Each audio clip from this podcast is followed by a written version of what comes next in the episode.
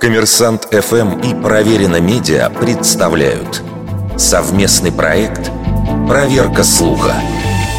Правда ли, что испанский грипп возник в Испании? Принято считать, что вирус, вызвавший самую смертоносную пандемию 20 века, впервые был зарегистрирован на Иберийском полуострове, откуда распространился по всему миру. Действительно, многие заболевания получают наименование по месту обнаружения. Например, вирус лихорадки западного Нила, вирус Зика или конго-крымская лихорадка. Однако, согласно последним данным, Первые случаи испанского гриппа зафиксировали весной 1918 года среди военнослужащих одной из баз в штате Канзас, США. Эта болезнь не отличалась тяжелым течением и выглядела как простуда. Всю первую волну испанка не отличалась смертоносностью, а в конце лета и вовсе пошла на спад.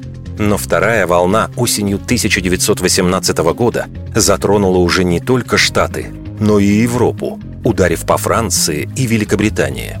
Исследователи отмечают, что Первая мировая значительно ослабила иммунитет людей и сделала их более уязвимыми к неизвестной инфекции. К концу осени эпидемия добралась до Азии и Африки, затронула территории бывшей Российской империи. Воюющие страны до последнего старались скрыть вспышку смертельного заболевания – Однако в нейтральной Испании военная цензура не действовала.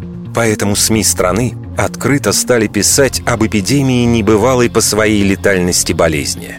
Стоит отметить, что сами испанцы называли этот грипп то французским, подозревая, что распространили вирус французские рабочие мигранты, то русским.